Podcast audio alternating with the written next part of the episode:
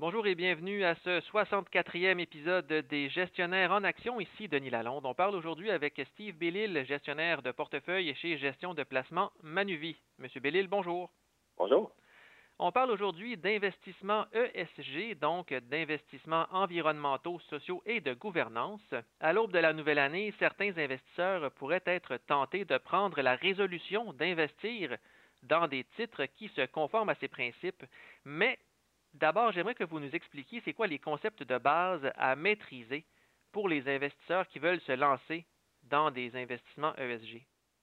Effectivement, il y a beaucoup d'intérêt de la part des investisseurs de vouloir que leur placement reflète euh, certaines valeurs ou certains euh, euh, au niveau de l'environnement, de la société. Par contre, il y a beaucoup de confusion par rapport à qu'est-ce que ça signifie exactement et les différentes approches qui existent. Par exemple, il y a certaines approches qui consistent simplement à exclure certaines compagnies qui euh, ne respecteraient pas certaines valeurs ou certains critères, comme par exemple des compagnies qui euh, exploitent les carburants fossiles ou par exemple les compagnies de tabac ou de l'industrie des casinos, etc.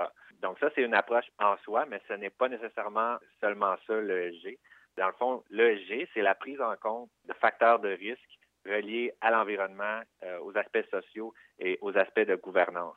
Dans cette optique-là, un investisseur qui intègre l'ESG va pas nécessairement éviter des titres, mais ce qu'il va faire, c'est qu'il va prendre en compte ces aspects-là dans son analyse de la compagnie et de l'action. Et euh, cette analyse-là va finir par impacter sa décision d'investissement.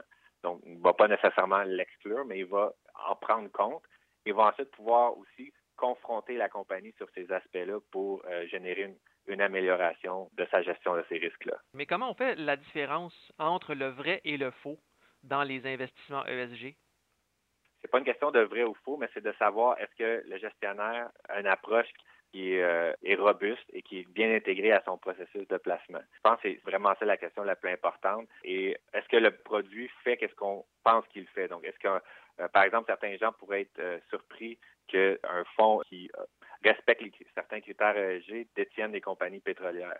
C'est important d'éclaircir ces aspects-là avant d'acheter ces produits-là. Donc, il y a de nombreux mythes quand même à déboulonner là, avant de commencer à investir dans le secteur.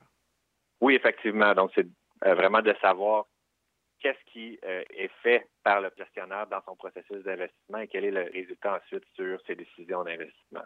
Et chez Manuvie, c'est quoi votre approche par rapport à ces investissements-là? Nous, c'est largement l'intégration ESG. Nous, on a une équipe de plus de 10 personnes euh, au niveau mondial qui aident les équipes d'investissement à bien intégrer l'analyse ESG dans leur euh, processus. Et donc, nous, on a accès aux meilleures sources d'informations tierces parties, que ce soit euh, MSCI ou Sustainalytics et, et autres. En plus, on fait notre propre collecte de données et d'informations et notre propre recherche. Ça, ça nous permet d'avoir une vue qui est différenciée sur la question et pas seulement se fier à des tierces parties qui ont des euh, processus automatisés. Et nous, au niveau de notre équipe euh, fondamentale, ce qu'on fait, c'est qu'on va vraiment quantifier ces risques-là. On va les identifier, mais en plus, on va quantifier quel est l'impact sur les cash flows de la compagnie et sur la valeur intrinsèque de la compagnie. Et ça, ça nous permet de voir si, en tant qu'investisseur, est-ce qu'on est rémunéré pour prendre ces risques-là. Et lorsque ce n'est pas le cas, effectivement, on va vendre euh, l'action. Mais dans certains cas, si le risque est déjà intégré au prix de l'action, ben, ça vaut peut-être la peine de conserver les actions et là d'aller faire des engagements avec la compagnie pour l'amener à changer ses pratiques pour qu'elle soit plus conforme euh, à nos valeurs. Et quand on parle de cibles de réduction de gaz à effet de serre, par exemple, est-ce que ça peut être suffisant pour qu'une entreprise se classe dans la catégorie des investissements ESG?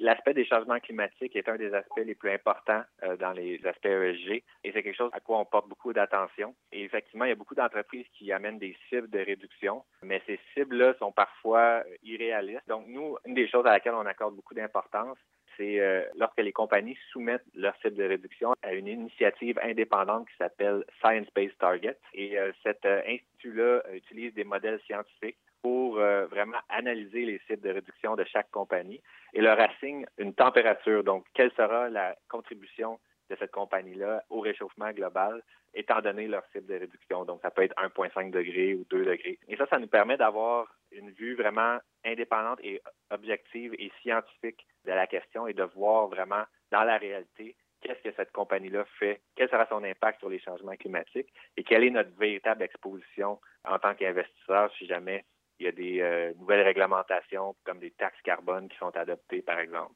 On dit souvent qu'il y a presque autant de définitions ESG qu'il y a de gestionnaires de portefeuille. Comment on fait justement pour faire le tri Euh, effectivement, il y a beaucoup de variétés à ce moment-ci et euh, il y a plusieurs efforts de, je dirais, coordination qui sont mis en branle par différents organismes, euh, notamment au niveau de la façon dont les compagnies doivent rapporter les aspects ESG, que ce soit les émissions de gaz à effet de serre ou d'autres mesures qui sont intéressantes pour les investisseurs. Et cette coordination-là a déjà généré une certaine amélioration à ce point-ci, mais il y a encore beaucoup de chemin à faire. moi, je pense que ce qui est important pour euh, les épargnants à ce stade-ci, c'est vraiment de comprendre comment leur gestionnaire intègre le G à leur processus et est-ce que c'est euh, vraiment robuste euh, ou est-ce que c'est simplement du marketing et un processus qui est pas tellement, qui n'ajoute pas beaucoup de valeur. Merci beaucoup, M. Bellil. Ça me fait plaisir.